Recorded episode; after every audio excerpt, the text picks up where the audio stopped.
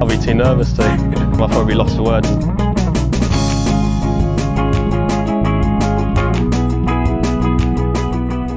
Hello and welcome to another edition of the Lost Words Betting Podcast. I'm joined as ever by Jason Daniels. Jason, hello. Good evening, Tom. How are you? Oh, I'm wonderful. How are you? Marvellous. Good. And Bradley Todd also joins us. Brad, hello. Good evening, Tom. How are we? Oh, really well. So I think first off the bat, if anyone saw the um, the food take on uh, Twitter over the weekend, where Jason shared the hash browns stuffed with baked beans, I thought they looked bloody marvellous. But Brad, you weren't weren't sold. No, I wasn't having any of that. No. No. It's just you should have, always just be a separate thing on a plate. Like then you can you can sort of put a few beans on top of the hash brown maybe, but Yeah. yeah, I wouldn't like to bite into a hash brown and have But I'm, beans I'm wondering. I, I if- did. Oozing out. That just is not for me. What, what did you reckon, Jace? Well, I just think the way you, it depends how you have your breakfast. I mean, I like mine all separate, and then I just mush it all on top of the toast. So this just saves me a couple of minutes. I, I, I just wonder if it will change the consistency thing. Like if you put beans next to and s- scoop around your hash brown in bean juice, it gets a bit soggy. Whereas I wonder if it's actually in the middle and the hash browns on the outside would be a bit more crunchy. Um, you know, hash browns and chips and that they never get cooked properly in cafes and places anyway because they underdo them by about 10 minutes. So um, it doesn't really matter. I suppose you having your own Heinz ones in the freezer probably helps you out. So, but there we go. I felt like that did was. you also did you also see? Sorry, the video I posted about the Viennetta. Oh, I saw that. I, I saw the I saw the picture you sent me of the of the Viennetta on a stick in jelly. Uh, didn't That's see nice, the, but I sent the Viennetta factory how they make Viennetta. oh yeah, Yeah, different gravy that was. Different gravy, mate. Yeah. I do uh, I do like Viennetta, so um, we're all on board with the Viennetta. We like that. Um, I thought we'd get our food takes out of the way rather than doing that to the end because I think we're trying to keep it a little bit shorter today uh, with with the with the events we've got and we still like to get those in. So uh, rather than doing it when we're fatigued and stuff like that, let's get them out there. But talking of fatigue, that's now six uh, runner-up finishes in a row on the DP World Tour uh, for the podcast. Um, five, sorry, five in a row. Uh, looking for a sixth is probably what's on my mind.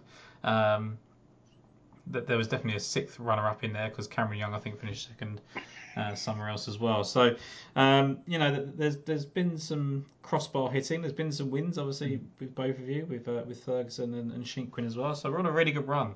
Um, you know, Brad, it was it was unlucky with Gavin Green last week. Um, as I Yeah. said to you before, I, I think I'd rather he uh, completely miss the hole than tickle my balls and, and lip out with uh, with the putter. But uh, you know, it is what it is, isn't it? It- It is. Yeah. It is what it is. I mean, I thought we had it all in our favour, getting shortened to three rounds. You know, he has that three, three round lead. I thought maybe it's Gavin Green's time, but yeah, I mean, we just had that little bit of hope with that approach shot down the last, and then there goes the the horseshoe lip out. It's like, oh, So I, I had a a stinger. I had a Stinger. house full of family sitting there whilst I was watching that final hole, um, and and I just sort of they were just about to walk out the door and I said, look, just two seconds. I'm so I'll either, either leave and don't say goodbye to me, or just wait one second. Um, and he got very excited, and I thought, it's all right, he's going to miss now. So if you want to go, like, just go, um, because he just looked way too excited. And then I thought, oh, he's actually just going to miss it by a foot or whatever, left or right. And then he just, you know, horseshoed, and I just that was the end of me for the day. Um, that that with Grump. yeah, that with Mr. Mr. Joaquin Niemann missing a two foot putt to place as well. Um, yeah, I just it is what it is. Oh, it was painful. It really was. If, if I could suggest to both of you that if it was tickling your balls, perhaps you need Manscaped. We do need Manscaped, yes, and um, and probably about 20 minutes into this podcast, you'll hear why you need Manscaped. Um, so, Jason, that's a very good shout there. Uh, mine is still going very strong uh, with Gavin Green in tow. So, um, on to the Omega European Masters as uh, as we delve into uh, testicle talk there. Um, Ryan Fox leads the way at 16 to 1, Adrian Meronk at 20 to 1, Robert McIntyre 25 to 1, Rasmus Højgaard at 28 to 1, and Thriston Lawrence at 33 to 1. Um, still confused as to why I'm mentioning Robert McIntyre at the top of these uh, top of these Yeah. betting boards, but that's that's fine. That's you know people like that and that's what they do. But I'll come to you first, Brad. Was there anyone there of that pick of the bunch that you thought was worth? It's difficult because the majority of them are coming off like long breaks, isn't it? So you Mm. just don't know how they're gonna show up. But I know Meronk's been in Thailand. He looks like he's been having a bit of a jolly, so he is an easy pass for me. Um, I don't know. I think the two a bit further down. I didn't take either of them, but uh, with Thriston Lawrence and Victor Perez were just uh, they were the two that I sort of wrote down, but couldn't get there. But I think they um, they've shown enough to sort of make an argument for them this week. So, but I didn't go there. But the other the other four, Fox, Meronk, McIntyre, Højgaard, who obviously won it last year, I couldn't I couldn't go. No, I thought I thought the disparity in Højgaard's price was pretty interesting. 18 all the way up to 28 to one. I thought 28 to one was pretty interesting on Højgaard. Uh, standout price there at Unibet. I think that's you know probably a good. You know I think the others have gone short on him for a reason, and, and they've taken a chance because he is trying to defend, and we know that's a difficult thing to do. Um, yeah. So I thought he was probably quite tempting, but couldn't get there myself. I think with, with all of these kind of like Fox, Meronk, Mac, um, Højgaard, maybe McIntyre Mansell, all of these down here, that they're kind of looking for that really low 63, 62 one round to vault them into something because I think it's a different way of playing it. They're going to try and almost overpower it, and uh, it doesn't always work here. Sometimes it does, as we've seen in the past. But um, Jace, any of those that kind of come to the fore for you? No, I think you're going to talk about one of them, aren't you? And, and to be honest, it's hard to knock him out the frame. He's a bit of class. Perez should be different gear to these. I don't know what's going on with him. No. Um, I, I think everything we know about him and everything we've seen over the last few years, when he's on it, he is just unbelievable. But he's not mm. doing it, so um, no, let him win. It's fine. Yeah, I think I think that's kind of the, the line I've taken with most of those, and and normally I would take this line with this person, but with Romain Langasque, I just it felt like the week. It, it, you know he, he's kind of got a three in front of his name, which I always like to see when you know years of, of spending 28 to one or 25 to one in front of him. Um, so I, I, thought that was kind of one benefit. And the other thing, I just think he's, you know, he's probably the, I don't know if he's the best player that hasn't won this season, but he's definitely up there. Um, and he's coming to a course now. I know he didn't hit the ball as well kind of last time out, but like he's coming to a course where that's going to suit him a lot better. He was the 36 hole leader in 2016. He shot a second round 63. And when he was 48th in 2019, he shot middle rounds of 65 67 to sit 14th after 54 holes. And it was just the, the bookend 72s really that kind of stopped him. You know, open with 72, close with 72, and that, that just you know ruined his chances. But you look at eight straight made cuts, and he's got eighth, seventh, fifth, and fourteenth place finishes in those. Um, I, I, just think he's he's due a good week, and at 33 to one and 35 to one even, I thought I would be a bit bothered if Romain Langasque won this week. So um, gone with him. I think he makes a ton of sense. But um, any thoughts on that, Brad? No, I like that a lot. As you said, he's um, he's coming off a little bit of a break, uh, but he's been in great form, and yeah, he's as you said, he's got them low rounds, so he, you know, he can play well here, and he's due he's due a good performance and a win. So yeah, can't really argue with Langasque at that price. Yeah, I just I just found it hard to leave out. Um, another one here, Jason, I thought you might have gone for is Antoine Rozner. Um, seems to fit the bill quite nicely for this, and ball striking's great at the moment. I've just put him in. You just put him Literally. in. Good. There we go.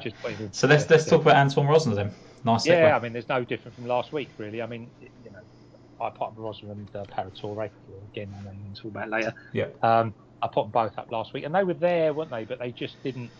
didn't they just on. didn't kick on. But but again, there's there's something that tells you Rozner, when in form, surely is just he just shouldn't be here. He just there's, there's, something wrong. He should be, you know, 25 to one in this field, in my view, anyway. I mean, um, you know, his form at Dubai and Qatar, but obviously excellent. Very attacking play. You can get away with that round here. You've got a number of holes that can really have a go at. He's back in form. His Seated Green game lately is absolutely fantastic. And his last half a dozen, he's finding shots, no problem on the field. Approach games bang on, um, as always, with with the vast majority of these. Uh, their iron games are on. It's uh, a matter of confidence with the putting. Um, you know, he lost four shots last week, seven at Scottish Open, a couple at Cazoo. um, but he looks back in form. And again, it's a course. You know, he shot 62 final round last year to come up from absolutely nowhere to 13th. Um, he likes Switzerland. Again, it tells you in tour tips, it's in front of you. Yeah. Uh, three half decent finishes on the uh, Challenge Tour. 13th here last year, final round 62, back in form. Um, got done last week. Maybe, you know, you don't know what he'd have done with, with one more round. Um, you don't know what they do on their day off, do you? Really? Um, they come out cold, they come out too hot, whatever. Um, it was a decent enough run. That's his uh, third top 15 in half a dozen starts. It's, uh, I think, uh, just as we were talking and going through it, I thought to myself, hmm. again, he's the same price that he was last week, yep. 35 to 1, um, and he should be in the top 10, and he's not. So um, he's going in. Yep, no, I like that, and I think he is definitely the definition of just needs to find a putter. Like he's, he's gaining strokes off the tee and, and ball striking all the time. Um, you know, it, it doesn't feel like he's. Whereas some of the others at the top, you'd have to rely on him to overpower it, and they could get themselves in trouble a couple of times. I don't think he's like that. I think there's a bit more finesse about Anton Rozner, and we know the upside of of Rozner is is winning uh, multiple times. So yeah, I like that a lot. Um, I think like you, I, I kind of looked at uh, Crocker, but in the end got away from him. Um, didn't hit his approaches as well as I, I hoped he would have done last week. Um, so that's kind of why I didn't go there. Um, but Brad, we'll come on to you. Alexander Bjork there at 40 to 1. Yep, took him at 40 to 1. Uh, haven't seen him for a month. Uh, he was in contention last time out at the Cazoo Classic. He's sitting fifth, two shots off the lead, going into the final round, shot 75, and then ended up in 20th. Um, but he's, he's not the longest of hitters. He's quite accurate, usually quite accurate. Um, as we know with Crans, all types of players can win here, given the length of the course. It gives the shorter players, like more accurate players, a better chance. Um, he loves it here. He played here four times, never missed a cut. Finishes off 16th, 28th, and 13th, and he withdrew in 2018, which I I don't know why he did. No. Uh, he opened with a round of 69, um, so he clearly enjoys the course. He's never shot worse than 71 from 13 rounds. 10 of those rounds were in the 60s. Um, he's just won DP World Tour win to his name, which came quite a while back now in 2018 at the China Open. He's threatened to win quite a few times after that, but he's just struggled to get over the line. Um, if you look at correlating courses like Fanling, um, which is used to host the Hong Kong Open, which it used to, uh, looked a good one with uh, Hend, Lipsky, Fitzpatrick, Bjerregaard, and quite a few others have form at both courses. Um, he finished, Bjork finished second there back in 2017. I also looked at Valderrama, another one stood out, and Bjork finished fourth there last year. So I mean, there's a lot to like. He's fresh off a break, and he's another one similar to Langasque. Feels overdue. Yeah, you look at um, you know all those numbers that you've already read out were, were really impressive in their own right. But when he was 16th on debut, he was third at the 54-hole stage. When he was 28th, mm. he was 14th at the 54-hole stage. And then when he was 13th last year, that was his that that was his best position all week. But he closed with a 67 open with a uh, closed with 66 open with a 67. So you know just really good hidden stuff in his course form on tour tips. But then you look at his current form as well, and as you say, 20th, but he was he was in contention going through 54 holes. He was 42nd at the Scottish Open, but he was ninth after 54 holes. Yeah. He was 20th at the Irish Open, uh, which is about where he was all week. 25th again, the European Open, that was the best we'd done a week. But the 7th, uh, again at the Dutch Open, never outside the top 10. And at the Sadao Open, he was 6th at the halfway stage, finished 23rd. So a couple of missed cuts in there, obviously, but yeah, just very, very good. So uh, solid pick. I, I think he's one of those ones where like I just find it hard to see him winning. And when he's like a 100 to 1, 200 to 1 shot, wherever he can get to, uh, and he is that type of golfer that can get up there. Um, a little bit like Paratore and things like that, like get out to 150, 160, whatever. Um, and then they shorten right up, and, and rightly so. I think you know he, he's shortened up for a reason, and you know mm-hmm. you either believe he's going to go in and, and win like I, I do with Langasque, and as I come on to Paratore in a minute, um, and or not, you know, and, and we'll see what happens this week. But I, I do like him. It's just uh, just thought it was a little bit short, but I'm not sure mm-hmm. why when I'm talking about uh, here at 40s as well. Um, again, didn't hit the irons as well as I hoped last week, but skewed maybe by the fact he's missed around, um, you know, and, and uh, as much as he's had good course form in there in the past, I don't know if it's definitely the best course for him because, you know, driver heavy at times, and that's kind of his weakness at the moment. So when you look at the fact he's now returning to a, a real iron player's golf course, um, he's 24th, 7th, 12th, and 7th here, either side of three missed cuts, and he was a 54 hole leader last year. I'm just willing to give Paratore one more shot at kind of the 45, 50 to 1 mark, just in the hope that he does take advantage of his form. Like we've seen it recently with Ramsey, mm we've seen it with Lee, we've seen it with Crocker. Like once they start getting a little run, they do seem to take advantage, and I'm hoping one of Langasque or Paratore do that. So um, really good solid starts there with with basically four picks there with, Rozner, Bjork, Paratore, and Langasque. I think just make up that just just behind that top of the market, where I think there's enough question marks to, to avoid. I think there's some really solid picks in there as well. So like that little group there. But James, we were just talking off air before we come on. I thought Ewan Ferguson looked a little bit big. Didn't get there, but I just thought the 50 to one was too big. What are your uh, your actual thoughts on Ewan Ferguson? I, I think that is the feeling. I think that's mm. all we can say. I mean, just go back very quickly. But yeah. uh, Brad mentioned Valderrama just yeah. very quickly, which is, as you know, is my favourite course on the European Tour. Um, huge. You know, Soderberg last time winner was second at Valderrama. Fitzpatrick's got great form at Valderrama.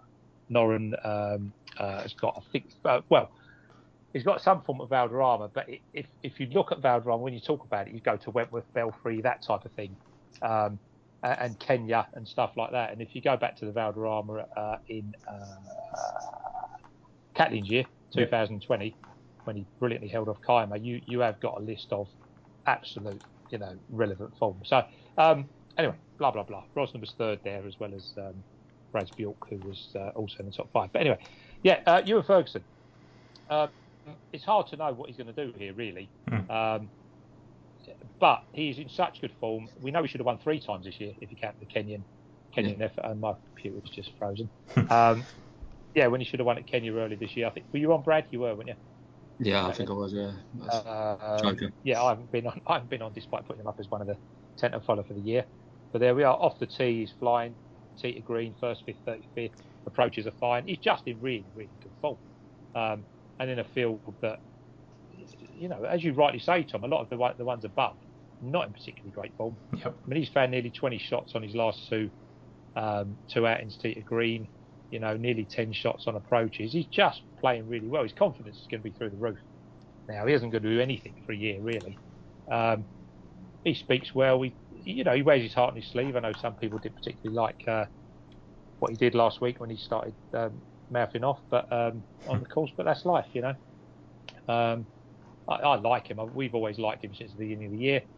Um, he's won in Qatar, as did Rozner, of course, uh, who we've put up. Yep. Um, I, I, don't know what's not to like about a very recent winner that's in form at 50 to 1 on, on a, where you've got people like Richard Mansell, who we say again, you know, just look at him last week. He just oh. faded away. You know, it was just horrible. And he, you know, he keeps doing it. I know no doubt it's going to happen, but why is he 17 points shorter than, you know, than a, proven double proven winner now yep. on the yeah. tour this year? I completely agree. That, that's what it is. You know, Sullivan hasn't won for an absolute age, and he's a very attacking player. Like you say, Paratore, okay, he's in form. Um, Honan doesn't win. You know, you, you, we're really struggling. You know, I, I, don't quite understand why he's 50 to 1. It's 30 to 1, 33 to 1, no one would have booked it. Well, I've got to be honest. When I first looked in, and I must admit it was admittedly rushed uh, today. It's been a busy day, but like I didn't see Ewan Ferguson in the top 10, 15 of the betting. I just assumed he wasn't playing. And then when I finally got all my picks kind of made, and I saw he was 50 to 1, I thought that's, that's just a bit odd. I mean, I'm, on the face of it, I don't think it's the best golf course for him because I think he takes advantage of the no. tee a bit. But Kenya, uh, you know, is a good. I think they take into account the fact of how he went after his last win. Maybe, and I think it's. I think there's also just one of these things that they just His don't. form dipped for a long time, didn't yeah. it? And then sort of come back after a while. But That's you, I, I, always wonder whether, like, in that instance, like when you win once, I think you feel pressure to immediately vindicate yourself that it's not a bit of luck, right? Especially with someone like mm. Ferguson. I think once you win twice and you kind of vindicate that, maybe yeah. you start free rolling. So I think you do. Yeah, I completely agree. Yeah. I'm, I'm, I'm kind of talking myself into Ferguson here a little bit. I, I, just, I mean, I think it's more a price play than anything. I don't necessarily think it's the best golf course for him. I don't know. He hasn't played it. Um, but mm. we shall see. I mean, if he's if he's there at the end of the at the end of the week, I wouldn't be at all surprised. Well, mm, Kenya and Qatar makes it quite appealing. To be fair, his form there because yeah. I've seen a lot of um, correlating form between them two events. Yeah, so I like that. So I think there's I think there's plenty to uh, like about it. I think as well, if I'd looked at your Hong Kong Open, Brad, beforehand, there's probably a couple of sections that are taken from there because uh, mm. Miguel Angel Jimenez, four-time winner on uh, yeah. that event, and he plays very well in Crans. Only won it once, but um, his own. He does love it, doesn't he? Um, I keep thinking it's a pub, and we could just join in when we like. Sorry. no, you go on, go on, mate he had his own little room, didn't he, Miguel? He had his own room yeah. in that chalet, just looking overlooking the golf. Oh, he's a legend. He, he loves it, doesn't he? he? Is, Absolutely yeah. loves it. Um, but then you look again like Bjerregaard, runner up here, lost in the playoff, runner up at the Hong Kong Open. Um, Bjork, as you already said, Fitzpatrick runner up at the Hong Kong Open, won it multiple times here. Like Rory's obviously Rory's Rory, but he's won the Hong Kong Open and finished second here. So uh, there's definitely more cases than that. These are just one. Uh, Freddie Andersson Hed, um, bless him, um, you know, runner up a couple of times. So you know, definitely like just definitely some crossover that. So maybe worth looking into that one. Um, Marcus Helligkilde, Brad and Jason. Brad, I'll come to you first. Um, yep. I know you guys were sort of talking about him before we even come on, and um, interested to hear your thoughts. Mm-hmm. Well, we've all alluded to a million times on here how incredibly talented he is, and uh, along with Jason, I've predicted him to win at some point this year. But just tough to know where and when. But I do strongly feel that he will still do it, and uh, he's got. He went through that rough patch of form. Looks like he's over that now. Went out to the states, eighth at the Barbasol and thirteenth at the Barracuda. Finished fourth last time out in Northern Ireland, which is his best result at this level, albeit it was quite a weak field. Um, certainly feels as though he's stepping it up of late. Um, hasn't played Crans before, but fond memories in Switzerland. He won the Swiss Challenge back in 2021, which can only be a positive as he returns this week, Switzerland. And uh, yeah, you know, good vibes there. And uh, another talented young Dane won it last year in his debut, um, Rasmus Højgaard. So it could well be a similar story with Marcus this time around, hopefully. So yeah, that's yeah, my case. One of those ones I, th- I think it's it feels like talent is gonna take over at some point, like him, like Nina Nienaber, um, I dare say like Gavin Green. Like at some point they're gonna get over the line. Um, Still haven't quite worked him out though. Like, like you know where you sort of got a plan, you're like. You, I'm going to take him here. I'm going to take him there. I still feel like it's it's a difficult well, one. That, really. that, that's the thing with Helligkilde, and that, that was my one negative. Is I don't know what where I want to play him. Like mm. I don't know if I just want to wait until he's he puts four, five, six results together and then hope he just you know wins out of whatever. But he, yeah, I just I don't really know too much about him other than the fact he's very very talented and I don't Quite know. Quite an aggressive player. I do feel like we've obviously with the par fours, you know, some drivable par fours. I do quite like him on courses. Stri- strikes me as a type that could go and shoot that low round 62. Oh, he can. Yeah, that's um, exactly right. Yeah. And, and maybe just maybe meander through the rest of the rounds, but we shall see. But Jace, anything to add on Helligkilde? No, no, no. I Brad said everything. I mean, he does remind you a little bit of um, somebody like the Højgaards, you know, yeah. Rasmus in particular, I think. Whereas, you know, he's quite capable of shooting ridiculous um, rounds. Yeah, it makes sense. You know, he's won in, you know, reasonable close area. Uh, one on Nordic Tour. We like him a lot. And as Brad says, look, he's 60 to 1 best. Is he going to win within the next 60 tournaments? Yeah, I think so. Mm. Um, and that's really it, isn't it? I mean, that's that's all we can do. It's it's very much a, and again, I hate to bring this, you know, there's people up you're going to talk about, but it's it's very much a Guido thing and or Rasmus thing. It's we know that, I, well, we say we know they're going to win. We think they're going to win. Um, it's a matter when and what price you take them at. And again, with with the people that surround him, I mean, Rory Sabbatini's 50. I mean, I, I just I love Roy Sabbatini. I think he's box office. I think he's brilliant interviewer. Um, sorry, interviewee. But you know, I've, I've Helligkilde ten points bigger than him every time. Yep. Mm-hmm. Yeah, I, th- I, think this range is, is it's really strange. This range because like you've got a, a, few just talented players that you don't know whether this is going to be the right golf course. I, I put Helligkilde, I put Nienaber in there. I think shot a 63 mm. here in the past. Then you've just got a lot of players that aren't really doing it that just keep remaining in this price. I know Jordan played well here last year, but Matthew Jordan hasn't done what you think he's going to do. Scott Jamieson doesn't do what his stats and, and games suggest he's going to do. Elvira, mm-hmm. like there's just names that don't seem to move from this type of price. Eduardo Molinari's going out a bit, but I still just think it's beyond him at this point. Like he'll go and win now, but like you know, it just it feels like it's just that range where I'd like you say I'd rather take the the upside on someone that hasn't done it yet than try and claw one back on someone that we don't know what's left. Um, which is going to sound really ironic when I go on to some of the picks later on, but. Um, this one I really really like. So Sebastian Soderberg um, is someone that goes to an awful lot. Um, I don't, I don't don't hide away from the fact I probably bet him more than I should do. I think I've put a lot of stock into the fact that he won this and beat Rory McIlroy in a playoff, um, and, and maybe just stand by that too much. But he's hit the approaches well last week. He was sixth in approach according to the DP World Tour before he missed that cut. Um, you know, he's a former winner here, like I just said, and then he came back to defend two years later because they missed it in 2020 for COVID. He was ninth at the halfway stage before shooting 74-70 over the weekend. So like if you look at it and just on the face of it see a first and a 40, if you think maybe the first was a, a little bit of luck, and one of you know one of the favourite things about tour tips is going round by round, as I always allude to, and that's what I've done with his current form as well. And his his current form looks really bad and it paints a bad picture, but 53rd came at the US Open. He was 31st at the halfway stage. Big field, big event. 46th at the Irish Open, but he was fourth at the halfway stage. 47th in Scotland, again big field, but he was 29th at the halfway stage and shot 76 in round three and bounced back with a 67. Missed two cuts since, but he opened again 69 at the Barracuda to sit 29th in the stroke play element of that leaderboard. Um, yes, he, he's a bit patchy and he's only doing two rounds here or one round there or whatever, but he's coming back to a golf course we know he loves. He hit his irons well last week. He's 80 to 1. It's not like I'm trying to take him and chase him at 40, 33, 40, whatever. Um, 80 to 1. I, I liked him, Jason, enough to, to put Soderberg in. Absolutely. Yeah. I mean, where he turns up, I mean, he turned up at the Belfry from absolutely nowhere. Yeah. Um, turned up at the Dutch. I mean, the Belfry I like. I do think it, you can. It's a bit convoluted, but I do think you can make a case for, obviously, you know, Tree, the Belfry, Wentworth, that type of thing. Yeah. Um, you just look at his best form. Win here, second at Valderrama, second at Belfry, one at Kenya, third at Nordea, which matches in with, um, again, Alexander Noren, uh, Fitz, and Fitz, yeah. uh, obviously, and Soderberg himself. Um, yeah, I, I, I, just think if you're going to take a chance with him, it may as well be here. Um, yeah, you said everything else. It's, it's, if you take those fantastic bits of bits of form, and last year it was amazing. I mean, he should have won at least two. Yeah. Um, over the last couple of years. His, his ball striking was just stunning.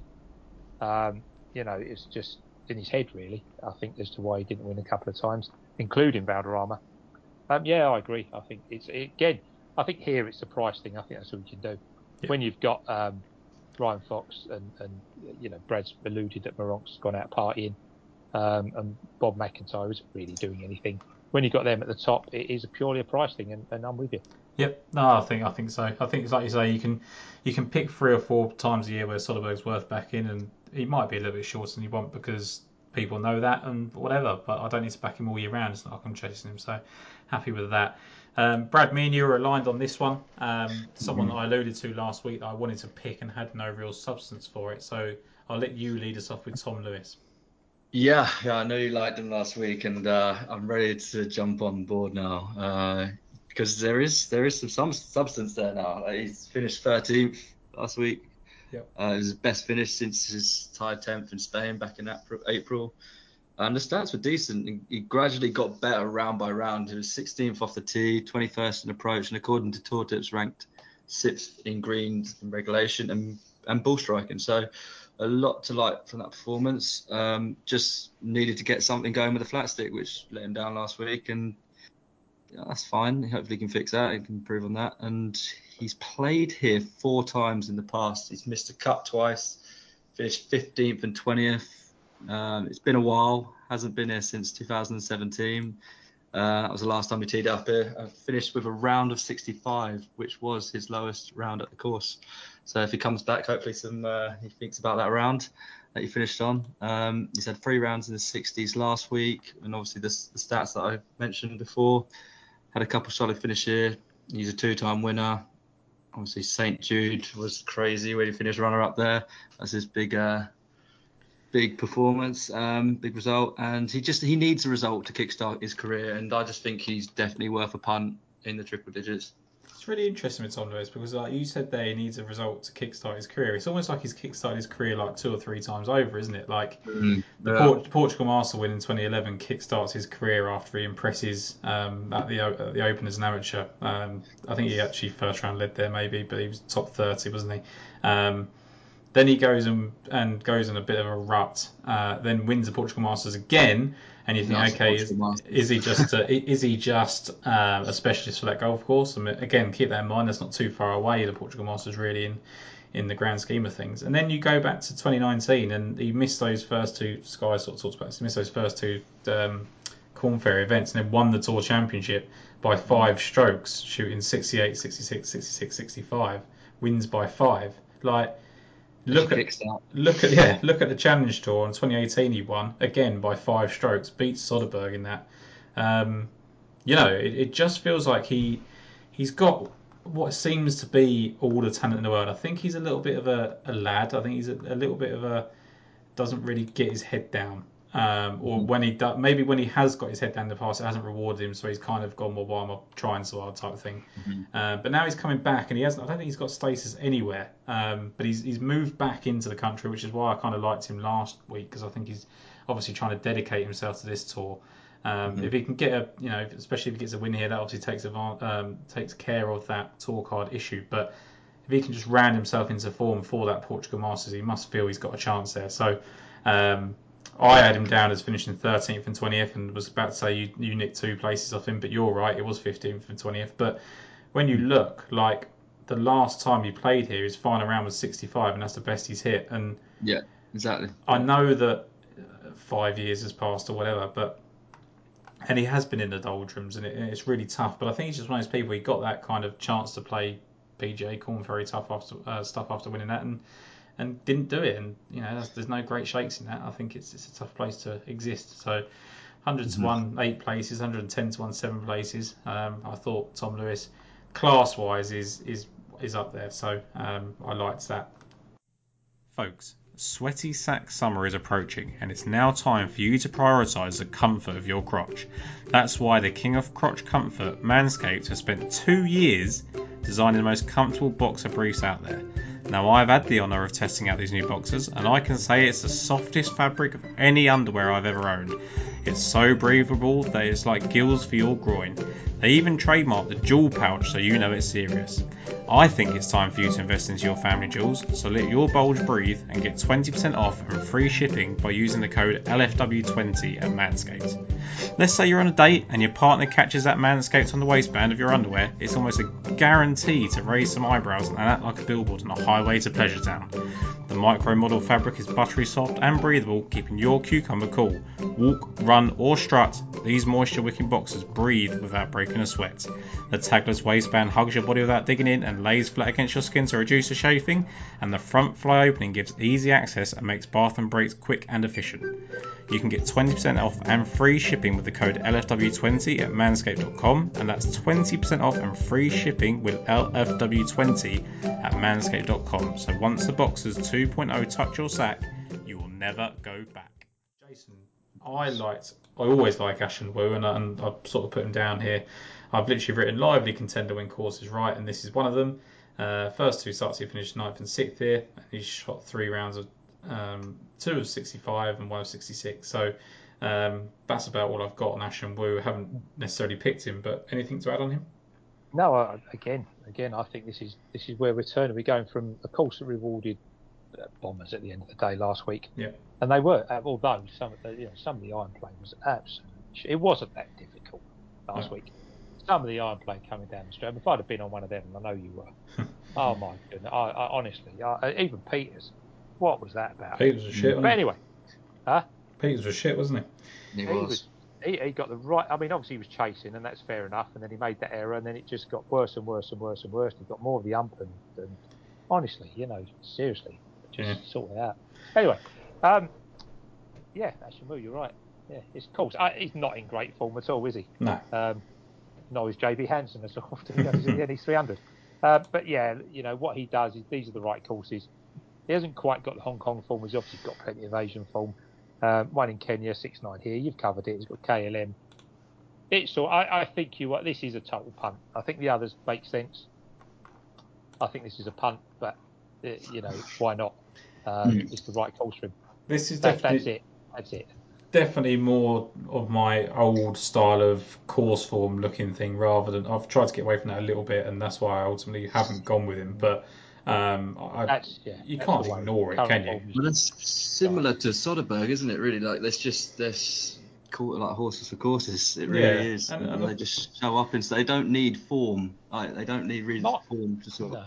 To sort of come into. You just you take them and actually, if anything, if they've got recent form, then you lose the price. You know. Yeah. So I mean, now you're getting them at like what 90 to 100 to one. Anything in it's far too big fashion. Well, I looked at him very closely as well. So um, yeah, I think he's a great, great um, choice this week. Oh dear. Okay. Blimey, he's he's he's elevated status. of, no, I just think he's a good option. Than, I, he's I a good option. I, I do. I, yeah, I think you're. I think the only thing I, I would say is that that somebody like Soderberg, and again, it's it's horrible to to live on past memories, but at least he's done it, you know, Yeah, yeah. reasonably recently. And he, I just think the crispness of his irons is, is is something that sticks with me, and that fits in with winners here. Um, oh, okay, okay, blimey. It's just Ashun Wu's one of those given, Brad's ones. given Ashun Well, he's won. the. He won back in Kenya though, isn't he? He has. Uh, He Yes, won. he did. Yeah, absolutely. So I mean, he's also having a good year. So for someone who's won this year and he's got all the correlating course form, I'm, you- I'm, I'm talking myself into backing him You are, you are. I think You're the- my money as well, yeah. Go on. I just think it's far too big of a price, personally. I think when you look at Wu, right, like Japan Tour, 2012 he wins, 2013 he wins, comes to European Tour, 2015 he wins, 2016 he wins, 2018 he wins, 2022 he wins. Like he's he's just capable of winning. Maybe you look at that and you go, right, he's done his winning until 2024 or whatever, but he just, I just trust him. And if, if he's gone a golf course, I think there's certain golf courses that lend itself to people being able to perform out of the blue, and some that don't. And I think this is one of them. Um, so yeah, I, I think I think Ashun is one of those. Any more for you guys before I go into this kind of hammer blow of a pick that I'm not really too excited about, but makes a lot of sense. How big is, is how big is JB Hansen going to get before he actually does something? Well, you, you would you would start to wonder, wouldn't you? I mean, what was he done here? I don't know. I don't remember what he's ever done here. Um, No, he's just got. He just absolutely is dire. he's dead, isn't he? Yeah. Yeah, Yeah, yeah. horrible. Basically, he's, he's, he's just it's gone fin- for the game completely. Interestingly enough, he's actually finished 18th here, and he was um, seventh at the halfway stage. Oh yeah, yeah, yeah. You know, he's got Joburg form, which is nice and, and you know hard like this. He's. I, I just don't know what's happened to. He's he's finished. I mean, To be fair, the miscut last uh, last time out wasn't that disgusting. It was No, 70, no. 72, 73. I mean, that's an improvement from some of the rounds. he- That's the worrying thing, though. is the that is the worry. I know, but it's like baby steps, you know. Yeah, well, we, we, Yeah, we've yeah, seen yeah, it recently. We've seen baby steps recently with, with Guido, who's now a lot shorter in the market. So, Mm-hmm. um, but anyway, this this kind of hammer. I mean, I did look at Jake McLeod again, or McLeod, whatever his name Oh, is, um, just because Yeah. he, he's playing well and you know he's, he has halved in price, but I think fair play because I he's think he playing. shot 66 round here as well, isn't it? I'm pretty sure I, look, I looked at something. I looked at him as well. Um, I saw that he, he Quite like him. it was a it was in a missed cut. I think that he shot a good round. Yeah, Um, he's missed cut twice. yeah, so he yeah, he opened opened up 66. round one 66. Yeah. Yeah, so I think I think just looking at that, knowing that he can take advantage again, don't think it's perfect golf course for him, but do think he can shoot low enough to maybe maybe first round lead, maybe you know top twenty or whatever. Um, but my real kind of downtown pick is Ross McGowan, um, who is you know just one of those guys that just pops up here, there, and everywhere. Um, when you, you least expect it, but here you should really expect it because he was uh, 25th recently at the Cazoo Open, where he was 11th at the halfway stage. And In five starts here, he's finished third, fourth, and seventh, and he's been inside the top five during eight of his 18 rounds at this golf course. Um, so whatever, I don't really care what he's doing other than that 25th place finish recently. Um, we know Ross McGowan can pop up. We know the upside of Ross McGowan. Um, you know, once every decade is to, to win a golf tournament. Um, is he going to do it at 40 years of age in this kind of field? Probably not, but he, we probably thought that when he beat Laurie Canter and Colsaerts in the Italian Open and when he beat probably Mikko Ilonen in the Madrid Masters. And I know, Jason, that's a sore subject, so I won't keep bringing up Ross McGowan. I think I did that to you last week as well. Um, but yeah, like, I, ju- I just think, again, core specialist, not playing great, but doesn't need to to get around here. It's obviously just a bit of an old boys course, um, and and he likes it. So Ross McGowan, 300 to 1. Um, I think there was eight places on that. It might be seven places. Um, whatever. It is what it is, isn't it? Eight places, 300 to 1 with Boyle Sports. I think it's uh, it's worth a go on it. Uh, that would be my sentiment with it. I think, again, um, I never. Bobby Bay, basically, is, is hitting his irons really well. Um, Bet365, the only ones he's shown up on Oddschecker because they're the ones that named him right. Um, but he's 400 to 1.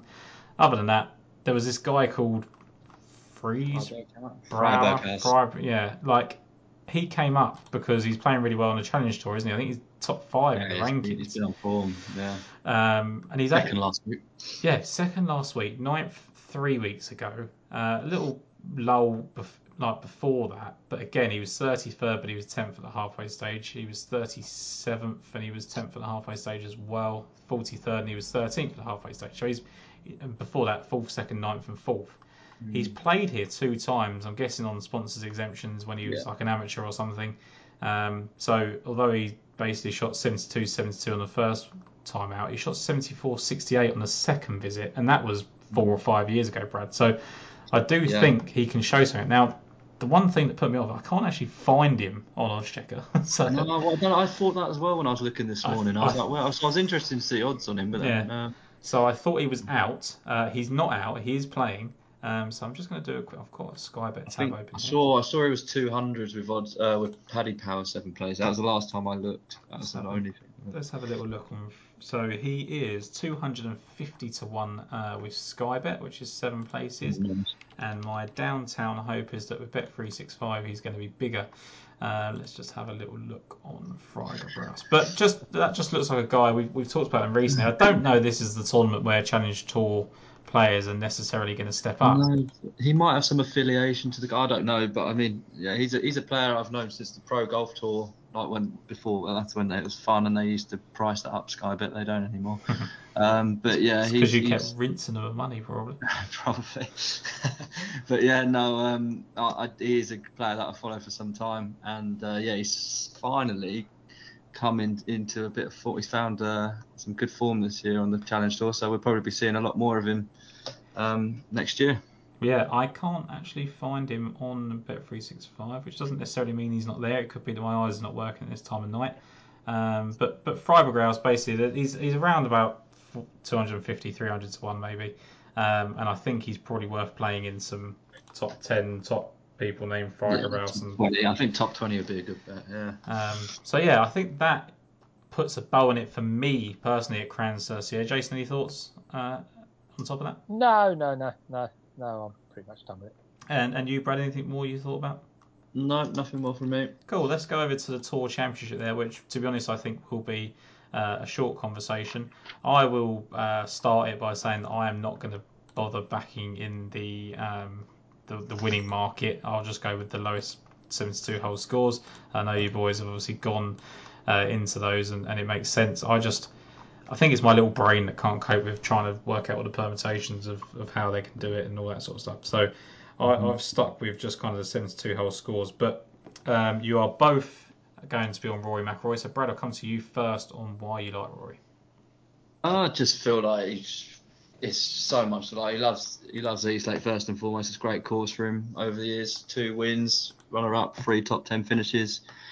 Um, I just feel like if anyone can do it from like the is it six shot deficit? I think it's going to be Rory, you know. And uh, he hit it so well last week. Uh, it's just his worst putting performance of the season. Just let him down. Still finished eighth. He ranked 57th in the field on putting, but was first off the tee.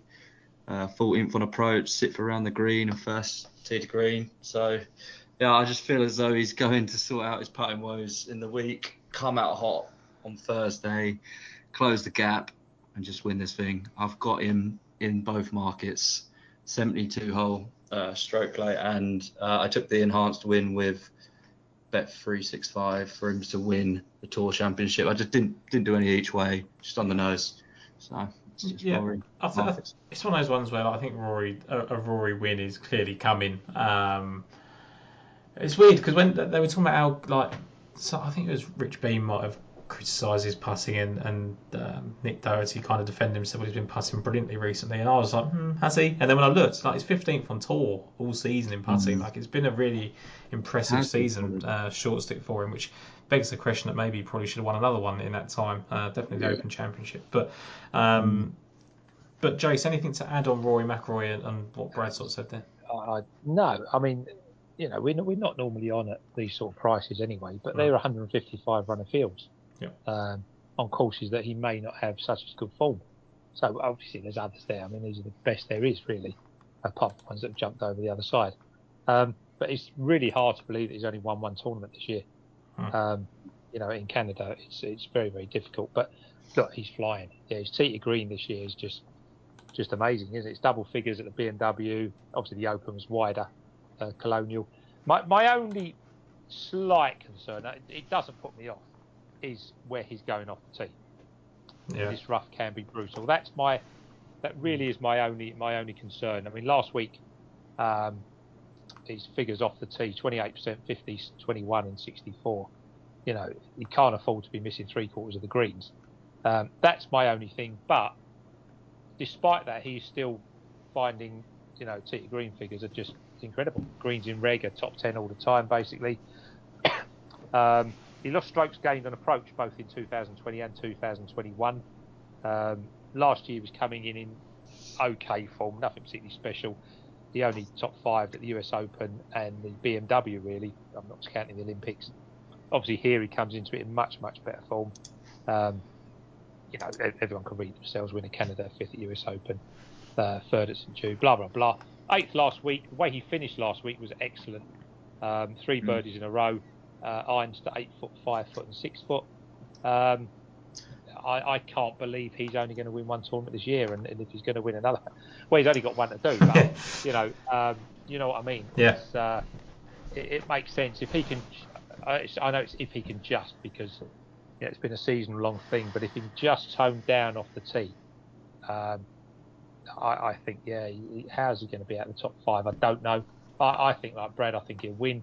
And out of everybody that's chasing, I think he is the most likely to overcome a six-shot deficit mm-hmm. uh, over Scotty um, and four shots over Cantlay, etc., etc., etc. So yeah, I agree. I, I, I think uh, he was a bit bigger, wasn't he, early on in the outright 72 hole market. Um, but 9 to 1, 10 to 1 if you can get it. I don't know if there is any somewhere because after it's missing odds checker. Um, I'd much, much rather be on him than, than Jon Rahm, for example, and Scotty Scheffler at the moment. Mm-hmm. So yeah, I, I, I, think yeah, I think he'll win. Yeah, I, I did look at Scotty Scheffler just because I thought that you know he actually impressed when you were on him last week, Brad, and, and let mm-hmm. himself down a little bit, um, you know, on the greens. I just went with Xander. I kept it very simple. Um, I understand that people are not going to find Xander Schauffele an imaginative pick, but the Tour Championship gives you 30 players in it, and you know there's only I think four or five players that have never played it before, uh, maybe six. So I'm completely lying. There's more than that, but anyway, you know who plays well here and, and who doesn't uh, is very easy to point out as well. So Xander Schauffele win seventh, second win third. That's all his 72 hole uh, scores. I just don't see the the reason to get away from him. He's, he's won multiple times this season. I know he let himself down a bit at St Jude, um, but he, he won the Scottish Open, finished 15th for the Open Championship, finished third last week. Yes, disappointing in the final round last uh, last week. No getting away from that, not trying to. Um, but this is a golf course he literally adores, um, and, and when he's playing the way he's playing, I don't want to ignore him. So he was in there at uh, 12 to one uh, best price that I can see at the moment without the, um, you know, for just a 72 hole scoring. Um, Brad, your second section, both these that you're playing in both markets was Viktor. Yeah, yeah, yeah. I only went two selections, um, but I'm playing them in both markets. So I got Hovland at 28 to one, 72 hole stroke play, and that's with four places, and 66 to one to win the Tour Championship, which is obviously a massive long shot. Um, but yeah, other than being in contention at the Open, it's been a bit of a rough ride for Hovland. Uh, it's, uh, he, he's even shot a final round of 74 at the Open to slip down to fourth. So he hasn't really been on it uh, this year. I mean, obviously it the start he started off hot and then just hasn't looked that great. But he showed just enough on Sunday at the BMW Championship, so, so I could chance him in both markets. So he's clawed me in there. He closed with a final round of 65 ranked third on approach in that round, first tee to green, and even third around the green, which we all know is his Achilles heel. Hmm. um, all the things you like to see as he returns to a course that's been pretty good to him. He's played here twice at Eastlake, 14th on debut, fourth last year, which included rounds of 66 to 65.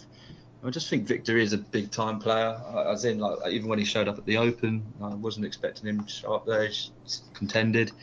Um, I think that round last week will give him the confidence to full send it um, this week, and he sits eight shots back, so he'd have to do something incredible to lift the FedEx Cup. But I definitely think he's certainly like, he's capable of finishing inside the top five, and you know he's only three shots behind Burns, who starts in fifth, and at 66 to one, I think that offers decent each way value.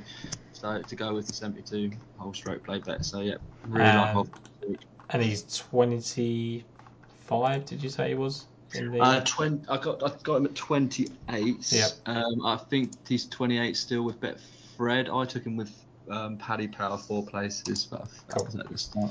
yeah. But I think So he's 28. I think the, the one thing that concerns me with Hovland is, and I, I saw that you liked him earlier on, is that he had that third best round in, in, in approaches on Sunday and still ranked 60th in approach.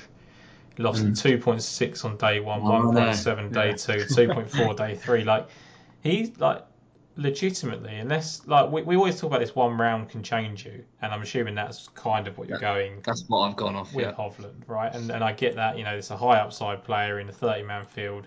Anything can happen. Like we saw Kevin Na win here last year, or share it with Jon Rahm, whatever. Like, the people can just turn up, and and the price will dictate whether that can happen or not. It just, I do think he's broken. Like, le- legitimately, I don't know what's wrong with him. Like, I think the Open lended itself to him having a good round because you can get the odd break and that sort of stuff. Um, just a bit worried about him long term, but um, hopefully he just he has a good week here, gets gets some rest in, um, and, and finds his best stuff again. Mhm. Um, so that's you done with the Tour Championship, Brad, and then we come Right, over yeah. to you, Chase, with Corey Conners, uh, who's obviously back to doing what he does best, which is hit the ball well. And when he does that, you have to kind of take uh, you know take a hard look at him. Yeah, I, I, yeah. I mean, Conners isn't the one you necessarily put, you know, uh, getting his head in front, but he is playing remarkable. I've gone completely opposite to Rory in the fact that I'm worried about Rory's off the tee, although obviously he's classy enough just to just to get over that. And and here's a man that will not miss a fairway, I Mm. don't think. Um, Corey Conners. I mean, you know, I, I read the percentages out last week of McIlroy. Uh, Corey Conners was 64%, 71, 57, and 64. He ranked second in driving actually last week, fifth off the tee, second approaches. Blah blah blah. Fourth in tee green, first in par four.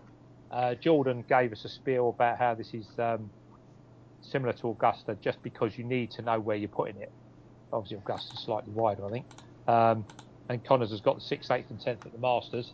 Um, again, being able to lie up with lay up, lay up with these, these sort of longer hitters uh, because he hits every green. Um, seventh of the players is lovely. Sixth in Canada. Um, he's surrounded by people in this field: Burns, Rory, Thomas, etc., etc. Um, he's just playing lovely golf. You know, he will find greens all the time. We've always said putting is um, um, can't remember the phrase that, that is used. Um, Volatile, maybe. difficult.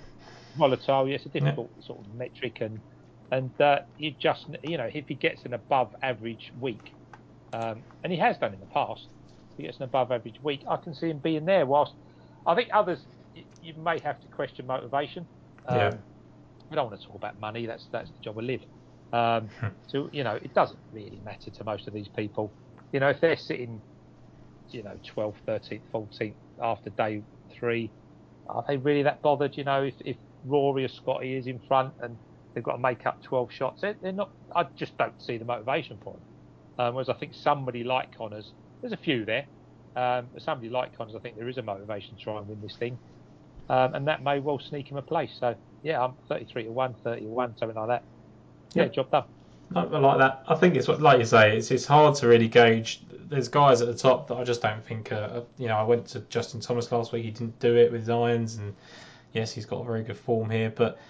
Th- th- There is again just question marks over some of those at the top. Is the form dipping at the wrong time? Is there other things on their mind? They've just had all that big player meeting, all that sort of stuff. Like, are some of them seeing this as their last start? I don't know. There's so many sort of conversations to be had, isn't there? Um, but one player that we know definitively is saying that this isn't going to be his last start on the PGA Tour is Billy Horschel. Um, he, he's been very outspoken in the fact that he thinks it's ridiculous people are leaving. Um, interestingly enough, he I think 26th out of 30 players over the last two months in terms of form, and when you stretch it out to 15 weeks, even including his win, he's 25th out of 30th. So that doesn't bode particularly well for Billy Horschel, um, and neither do his stats. But I just I find it very hard to get away from a player that has played here five times. He's finished last, dead last once, uh, two years ago, but then finished first, second, seventh, and seventh. Now I know the first was coming off the bat that he just won, and he sort of went uh, went back to back. But the year before that, he was actually fourth at the 54 hole stage and finished seventh. So That was an idea of how well he can play there. Then comes back in 2018 after a three-year absence, shoots the 65 and the 66 and finishes second. shoots at 30, uh, finishes 30th in that year. Then he comes seventh again last year. These are all just the 72 hole scores on tour tips. Um, opens with a 65 to lead in round one, backs up with 68 to sit second, 67th in round three, shoots a final round 17 to finish seventh, runs out of steam, obviously.